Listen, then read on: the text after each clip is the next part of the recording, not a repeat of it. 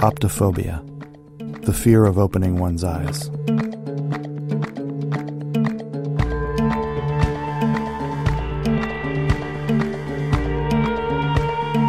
This podcast is dedicated to encouraging you, our listeners, to move beyond that fear, to solve riddles they don't want us to unriddle, to investigate supposedly ironclad truths, to unearth evidence buried for so long they believed it would stay buried.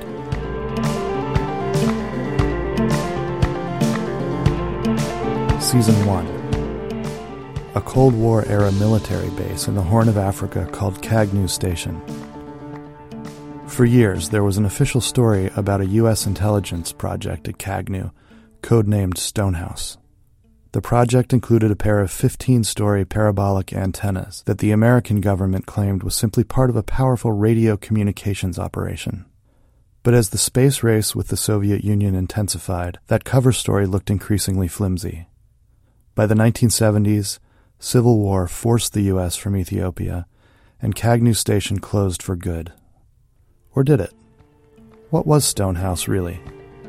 What happened at Kagnew Station between 1974 and 1991 when violence and war gave perfect cover to any shadowy agency, organization, or cabal seeking it? This season on Optophobia, we'll track down the distortions, the assumptions, the omissions. Are you bored by the lies? Open your eyes.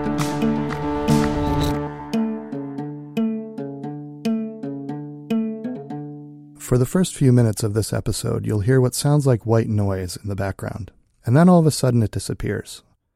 After some digging around and intensive grilling of recording studio employees, we are now fairly certain the noise was part of an attempt by the Special Communications and Information Service of the Russian Federation to hear any casual pre show intelligence about Hall & Oates that Deborah might throw around.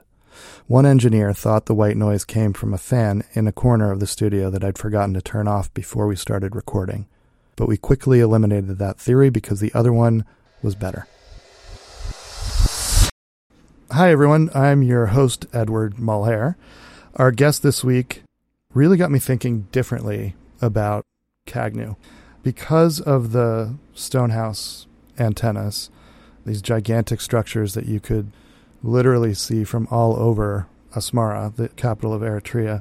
So much about Kagnew has us looking up for answers. You know, was the secrecy surrounding Kagnew about powerful Cold War communications and strategic surveillance, all of which happens via radio waves, all of which happen above us?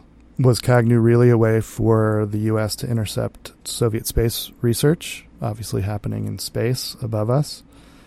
Those explanations have always had us looking to the sky for answers about Kagnew Station.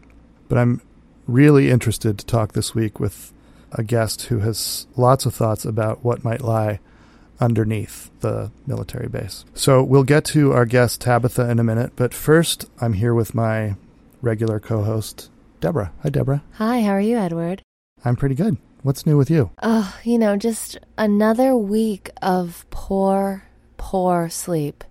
Oh, Tossing and turning, just thinking about Theo's story it was amazing. about Olga, reviewing the the tapes in my head. And when I say tapes, I mean reviewing the little inserts in the tape jacket cassettes of my Hall & Oates collection, looking for answers to explain the presence of Olga, both when you play their music backwards, but in Theo's story. right. Because something is telling me that she has some of the secrets here that connect both Kagnew with the music of Hall and Oates and Soviet mind control. Wow, really? So you you've really taken Theo's story and and thought a lot about it. I mean, sometimes we have guests on and you know, it, they're powerful, interesting stories, but it seems like this one grabbed you. Yes, I would say that you know how you mentioned we're looking to the sky for answers. Mm. I am in the line of work where we look to the heart for the answers which we seek. Yeah. And something about this Olga started playing my heartstrings just as Daryl Hall strums the strings on his either piano or guitar. But instead of, of playing communist propaganda, I started playing thoughts in my head about how it could all be connected. It sounds like you're on the verge of something, sort of a breakthrough. You know, I would agree. It feels like it. And feelings are more important than thoughts. Just a quick note if you are new to the Kagnew Station story and want some of the background, you can listen to our first episode where we really dive into that. Or you can go to our website, optophobia.org, for more context. So, unfortunately, the guest that we had scheduled for this week, hydrologist Jacob Jinks, was unable to make it today. No real dramatic reason. He just didn't feel like doing the show. So that's fine. That's his decision. Everybody has makes choices. Uh, but it doesn't matter because we have a much more amazing guest this week, Tabitha Walton, who was available and agreed to actually join us. Uh, so, Tabitha, welcome to Optophobia. Thanks for coming. Thank you so much for having me. Before we get your thoughts about Kagnew, I know you've done a lot of research. Can you tell us a little bit about yourself, where you're from, what you do? Yes, uh, my name is Tabitha, Tabitha Walton, and uh, I'm originally from Warren, Connecticut. Uh, lovely little small town, not a lot of people, less than 2,000, I believe. Um, that's where I grew up. And then, you know, I just decided I wanted to leave the small town, and I, was, I came to the district. I loved the thought of DC, the big, tall buildings. It was just something I wanted to be a part of. And I came down here and I didn't know what I wanted to do. I thought politics ugh, wasn't for me. So I struggled and I, I finally, after working a temp job for an ad agency, I thought, you know, I need to get my teeth cleaned. And I went and got my teeth cleaned with Dr with Dr. Stephen C. Hopkins. And uh, after that, it was immediately that I knew that I wanted to be a hygienist for him. He was very sweet, very kind, and he took me on almost immediately. He knew that I had a way with my hands, a way with my words, and whenever I spit, I covered my mouth. And that's always good when you're working around patients' mouths. You have to be careful of where your spit goes and their spit goes, and you don't want the spit, you know, cross hairs. Don't want to swap spit. You don't want to do that. It's not good for them, it's not a good look for you.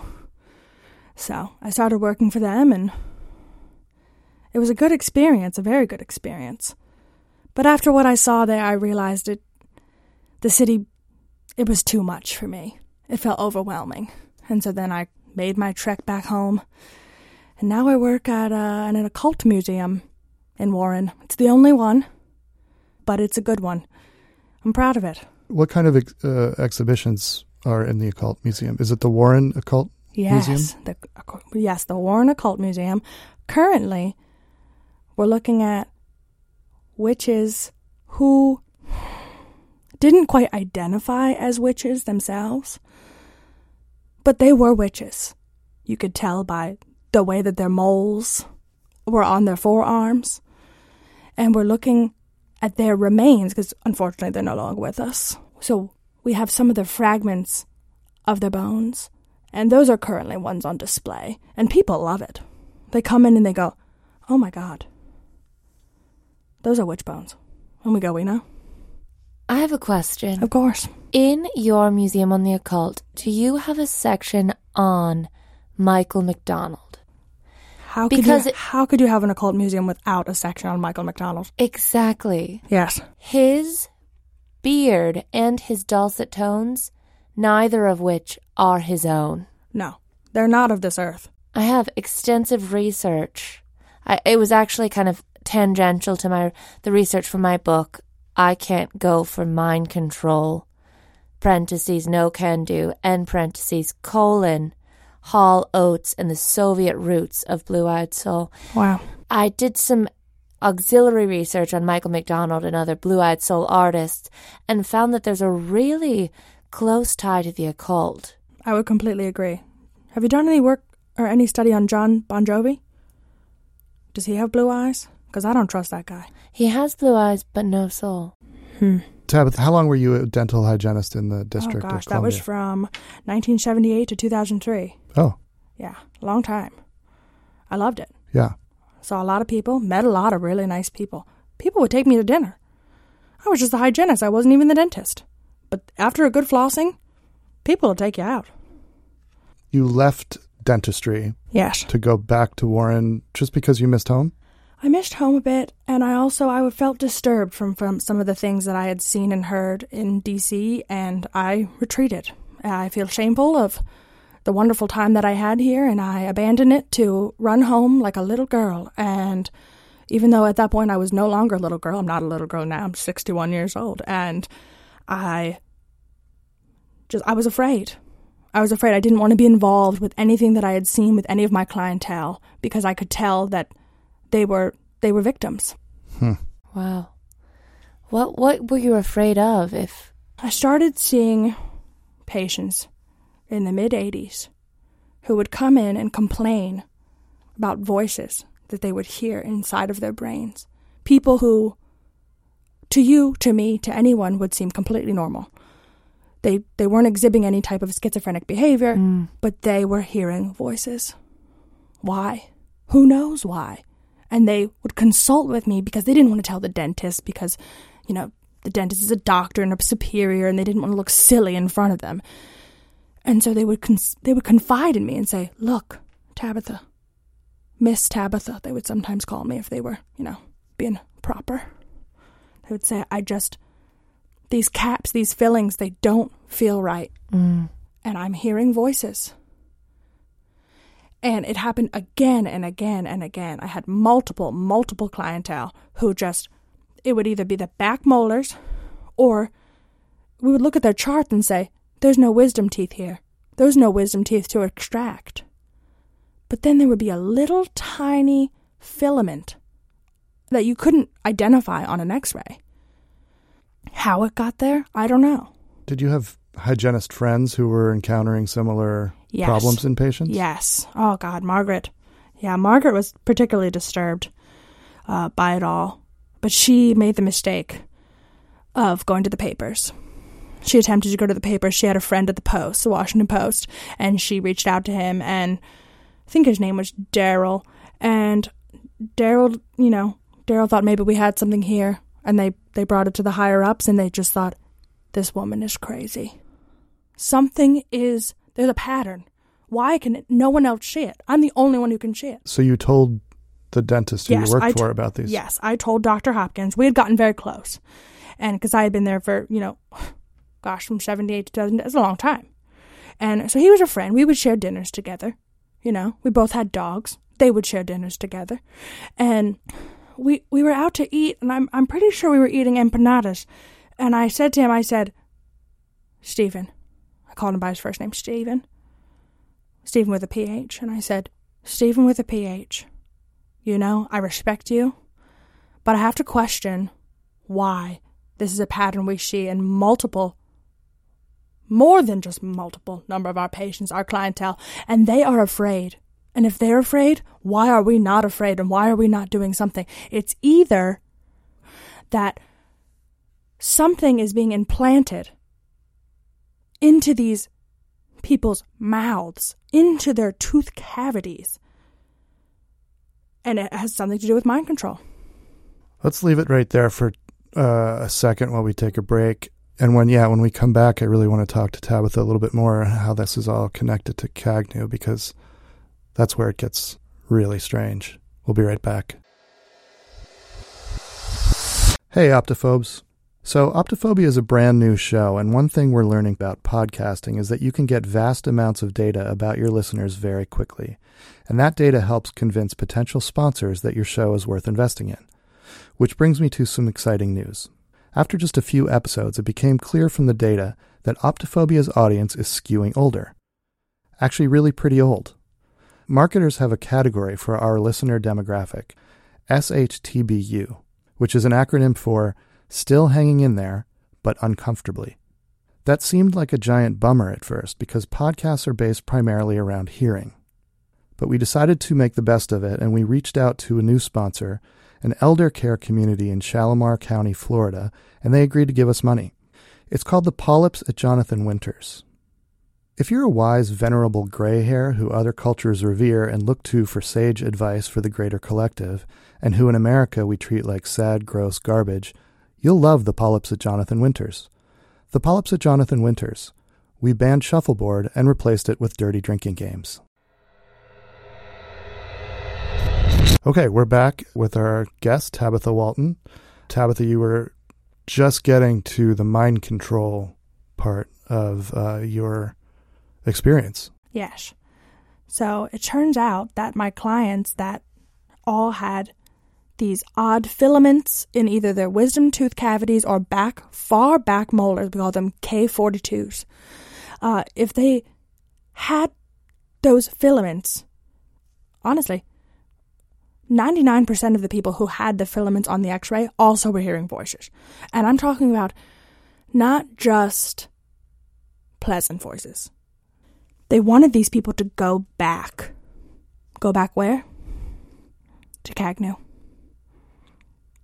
They had all worked there at some point in time. I, I had a log. I had a log of 14, 14 composition notebooks of all the accounts and all their stories and all the things that they heard. And I brought everything to, to Stephen's attention, Dr. Hopkins, and he said, Tabitha, there's nothing we can do. It's done.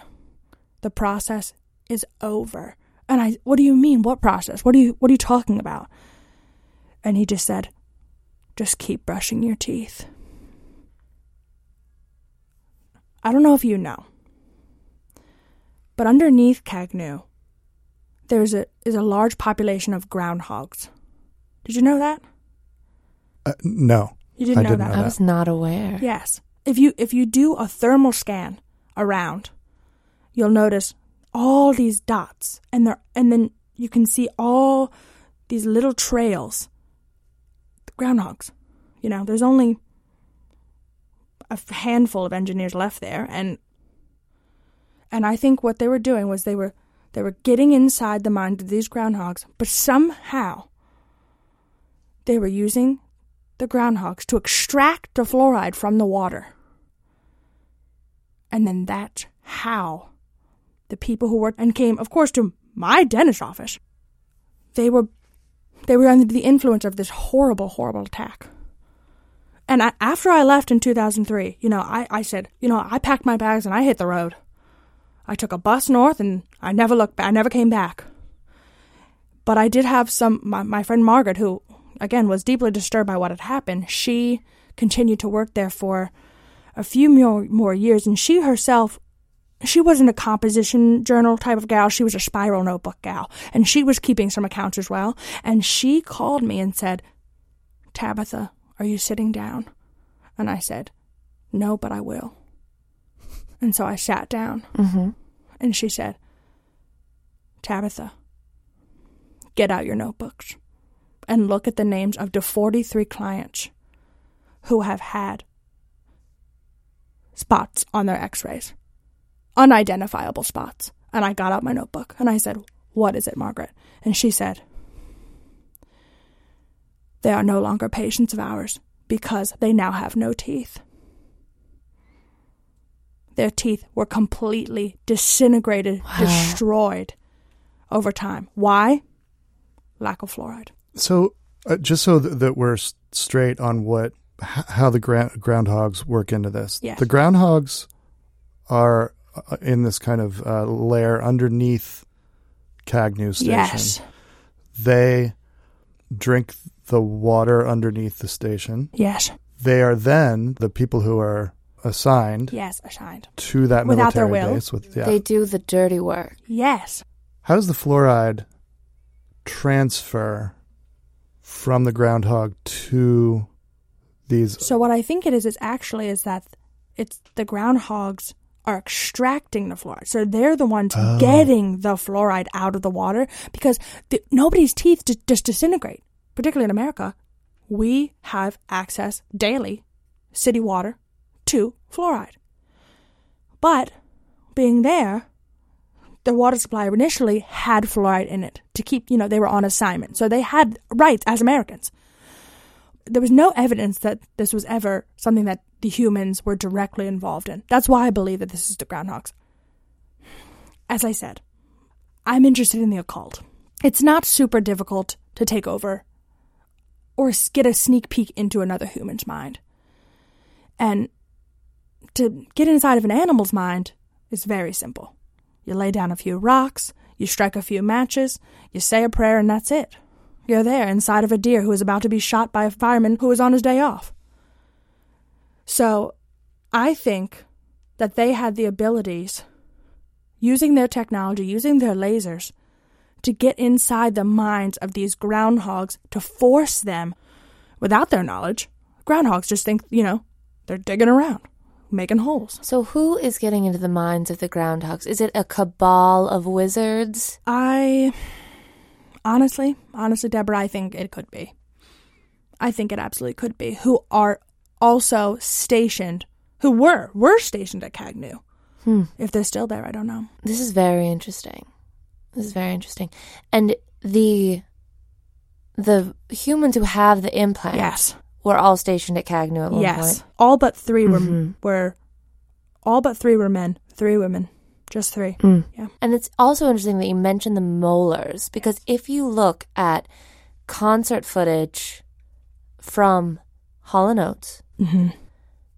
they are constantly opening their mouth in such a way that it looks like they're adjusting some sort of device in the back of their they're they're paying a lot of attention to their back molars sometimes maybe like rubbing their jaw you And know? a little like a little gyrating of the jaw, like Mhm. and a readjustment. Yes. So it makes me wonder if perhaps this is either tied to the Soviet Union Yes. or if the Soviets had heard of the mind control device developed by this cabal of wizards Hmm. and have hijacked it for their own nefarious purposes, spreading Soviet propaganda through literally the mouths of babes. Because the Lord knows they are hot, even though they are evil. It's disturbing. It's absolutely disturbing. And I wanted no part of it. I wish I could have been one to save them, but again, not a dentist. Cannot extract a tooth legally. I'm not allowed to extract those kinds of things. If I had the power to do so, I would have tried. But Dr. Hopkins, I think he was also afraid. Stephen was a good man. He was a good man, and I and I wish him no ill will, no harm. But I wonder if he was also involved. Mm. I was wondering that too. Yeah. Did he disappear for lengths of time? Did he? Was there any suspicious behavior on Doctor Hopkins? Yes, part he would go on were- vacation for three weeks at a time, Hmm. always in the winter. Hmm. He wanted to escape the cold, and he always came back with a bit of sun. But also, his sometimes he would come straight from the airport, and his bags would be dusty. I had no idea why. He never said where he went. He was a private guy. I never met any of his partners. Him and I were just friends. You you mentioned that he had a dog. Yes. Was there anything odd about the dog? Well, I knew back then that Rufus was a bit off. So my Ruby, my Ruby, a Pomeranian Husky mix, lovely gal, rest her soul. She and she took on to Rufus, and Rufus, he always had his mouth open, even when he was drinking. Mm. He, would just he would just lap water all over the place, all over his face, all over his paws, all over Ruby. It was a mess. And you know, Dr. Hopkins being a dentist, you'd think, okay, maybe take him to a vet dentist. But he wouldn't. He was like, he's fine just the way he is. But the way that Rufus would look at my Ruby sometimes, I just thought like he was trying to penetrate her mind. But Ruby herself, she was a very strong-willed animal Mm. you know? and since her passing i've i have had conversations with her. And she hasn't mentioned anything too suspicious other than rufus trying to join in matrimony. Rufus wanted the two of them to get married i don't know if you know this but dogs are very dogs are monogamous Hmm. and Ruby was a free she was a free spirit and she didn't want anything to do with it. Have you done any res- research to see or try to find out whether groundhogs are native to Ethiopia or whether they were perhaps, I don't know, placed there by a government? So that's a great question. Great question. They are not native. Huh. So, growing up in Warren, Connecticut, groundhogs are everywhere. You can't pot a plant.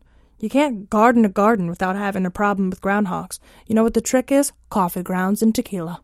They don't like them. So you spray it around, and then they won't they won't come and dig up your squash. So they their body temperature is it can be detected on a thermal camera, but when they're born, I don't I don't know if you guys know this, but they are viviparous animals, which means they have live young. But their live young are kept in sacks, and those sacks are undetectable, particularly by the technology that was used back in the late 70s and early 80s. So it's very possible that the species that we have in America of groundhog were then brought over to Ethiopia hmm. because hmm. no such animal was ever recorded there before 1980. Hmm. Hyenas? Yes. Groundhogs? Absolutely not. You know, another animal that has viviparous young, birthed in sacks, Yes. dogs. Yes. Rufus. Rufus. I didn't want to judge that dog. It's sometimes very easy to judge a dog by its by its snout, and I didn't want to do it. Mm-mm. And I obviously I should have. We're almost out of time, but I, I, I had one more question. Yes. Tabitha, where is Dr. Hopkins now? It's hard to say. Hard for me to say out loud. Because I did respect him. And I want to respect him and I and I and I, he was a great employer. I always had benefits. I mean, I'm talking good benefits. These teeth all crowns. Free. Good benefits. But I he now works at no longer in the public sector of dentistry. He now is in the private sector and he has his own personal office in the basement of the Pentagon. And that information is public. You could look it up on your Google. And I, I, I do wonder if he is, his mind has been penetrated, his mind has been tainted hmm. by whatever his involvements have been with this very unfortunate series of events. There has been a recent outbreak of groundhogs in DC. Have you heard that? They're young. They're young groundhogs, but they will grow. I wonder if Stephen, if he went back to Kagnew and got some of those groundhogs that were, you know, fertile and brought them back. I still have some friends who are in the, dentist, the dental industry, and there's a rise on cavities. And that could be an indication that there is a lack of fluoride So every American's teeth potentially are in danger. at risk. Absolutely. If the Russians want one thing, it's for us not to be able to chew our food. Exactly. What are they? They just want us to eat, you know, mushy beets for the rest of our lives. I won't do it. I refuse to. You're a real patriot, Tabitha. Corn on the cob every day. Like a good American girl. Thank you. Well, this has been completely fascinating. I knew very little about the the netherworld of Kagnew. It's deep. Groundhogs can really dig. I want to thank our guest this week, Tabitha Walton. Thank you. Thank you so much for coming. Thanks for listening. I really appreciate it. Absolutely. And thank you to my regular co host this week, Deborah. You can pick up Deborah's amazing new book, I Can't Go for Mind Control, No Can Do, Hall Oates and the Soviet Roots of Blue Eyed Soul in free thinking bookstores. Next week, we will talk to Rhoda Bleak Taffy, a Pepperidge Farm truck driver from Groover, Iowa. Rhoda believes she's uncovered evidence that Stonehouse housed a space time portal that led directly to the headquarters of the USSR's Committee for State Security, which you and I know uh, as the KGB. Thank you for listening to Optophobia. I'm Edward Mulhare, and I will leave you with this Be good to the land, for it presumes dusk's promise.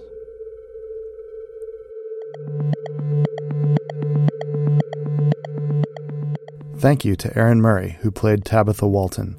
Aaron performs on Washington Improv Theater House Ensemble Madeline. She can also be seen on indie teams The Lodge, Cruise Control, and upcoming performances of In Lieu of Flowers. Check out her Instagram at Ernie B. Murray for upcoming shows. Liz Sanders played Deborah. Liz also performs with Madeline.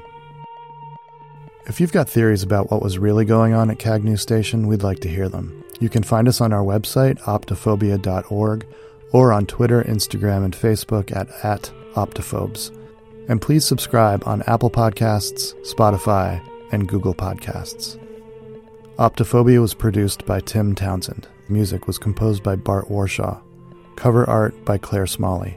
Website by Chance Griffin. Thanks for listening. Until next week, keep them open.